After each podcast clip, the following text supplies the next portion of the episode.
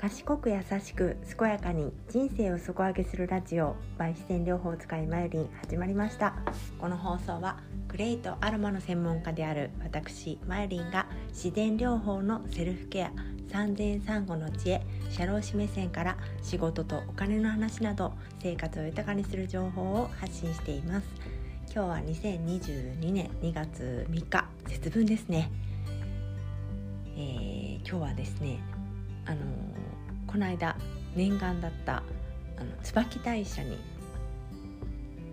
行ってきまして、まあ、念願だったっていうか椿大社自身はですね、あのー、まあ、夫の実家が鈴鹿市ということもありまして、あのー、第一子の妊娠中にですね初詣に行かせていただいたのがきっかけでですねとても縁深いと私自身が勝手に感じている神社なんですけれども、まあ、とても大きな神社で有名でもあると思うんですけれども私そんなにその最初に行った頃は、えー、どんな神様が祀られているとかそういったことを何も分からずに行っていたのででもなんとなくこういい感じだなみたいなあの感覚は持ってたんですけれども調べれば調べればというか知る知るきっかけが何度かあって、まあ、あのブログを読ませていただいたりとかあの親しくさせていただいている方からあのおすすめの話を聞いたりですとかそういったところであのまああれそれからも何度か家族では言っていましたけれどもあの今回念願だったのは椿えにし守りというですねあの1のつく日にだけ、えー、授与されているお守りというのがありまして写真につけようと思ってるんですけれどもあの椿大社の中の椿から取れた種がですねあの刺絹という、えー、絹の入れ物に入れられたお守りなんですけれども椿えにし守り。もう名前とねこう種が入っているそのまましかもね見えるんですよね。なんかその雰囲気がすごくいいなって思っててなかなかついた位置のつく日じゃないと手に入れることができないということであの急遽本当にその日の前の日、うん、前の日かな。なんかちょっと仕事を休まなければ休まなければってことないの。休んだ方がいいという日が急にできましてあの新月と新月とお1日と全部重なってなんかタイミングがいいし行ってこようと思ってもう一人でビューンとドライブしてきたんですけれども、えー、それで何を思ったかもうね久しぶりに一人でこう自由に動けるし、あのー、今年は全然今年はというかね長らく着物を着ていなかったのでに京都で買ったあのもっこもこのね冬しか着れないふわふわの作り帯みたいなのがあってそれをああそれを着たいなと思って着物を着て鈴鹿まであの1時間ほどのドライブで行ってきたんですけれども椿大社さん本当にねこううんでしょう。猿田猿田彦さんのあの総本山ということで導くの神ということであのお仕事などでもね行かれる方が多いと思うんですけれどもお1日だからかすごく人が多くてですね2月、まあ、旧正月も関係あるのかな、まあ、日本でそういう風習をねこうされている方がどれぐらいいるのかちょっとわからないですけれどもあの参拝に結構な時間並びましたね。まあお正月とかは比べ物にならないぐらい少なかったですけれどもうん10分ぐらい並んだかな、うん。まあ、境内の中にはあのそんなにねこう道まで並ぶっていうほどではなかったですけれどもなかなかこうえー、参拝のところまで行って10分ぐらいは並んでから参拝させていただいたっていう感じでした。であの椿えにし守りというのがですね普通のあの何箇所かあのお守りを授与されている売店のようなところがあるんですけれどもその外にある売店では授与されておりませんでこの何て言うのかな宿舎の中にある売店で授与されていまして赤と紫があって私これがまたねこう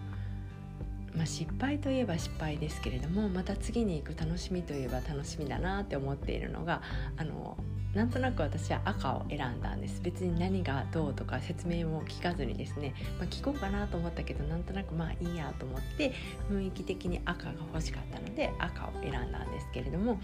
これがですね赤があの、ー、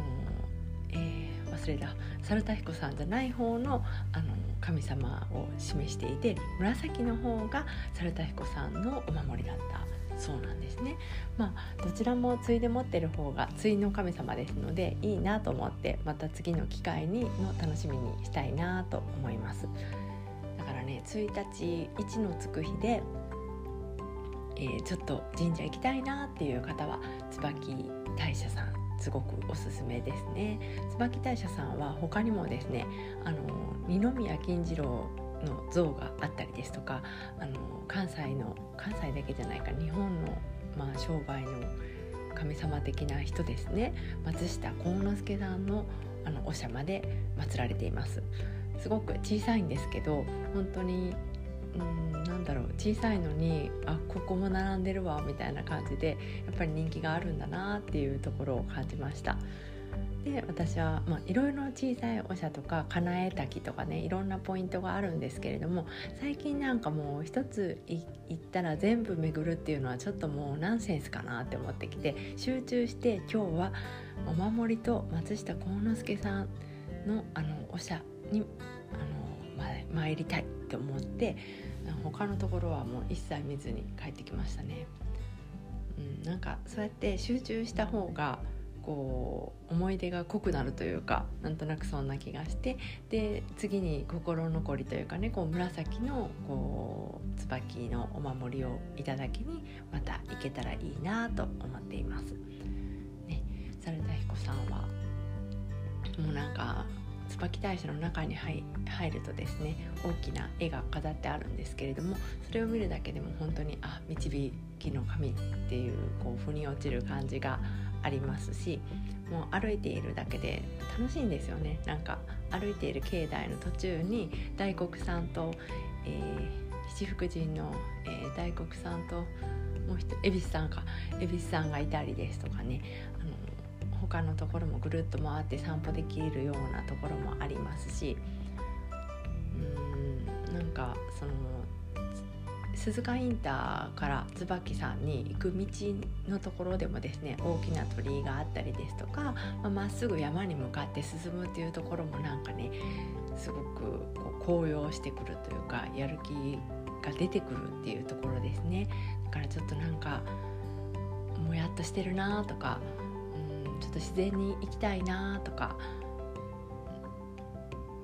気のいいところにちょっと行きたいなとかそういう時にすごくいいんじゃないかなと思います。やっぱり神社仏閣そういうねこうスピリチュアルとかそういう感覚抜きにしてもやっぱりこう古い木が絶対生えてるでしょ？神社ってその木のエネルギーとかあのやっぱり山の中にあることもいですので自然のエネルギーっていうのをいただくことができるので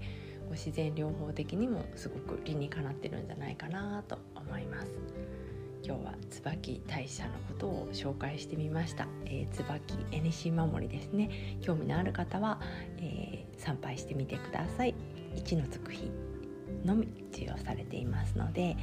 その特別感にこう浸るっていうね。特別ってやっぱりねこう気分が上がりますよねそういう気分が上がるような行動を定期定期的にっていうかね、うん、なんか思い立つごとに取り入れていくといいんじゃないかなって思います。それでは今日はこの辺で、まあ、それではまたさようなら。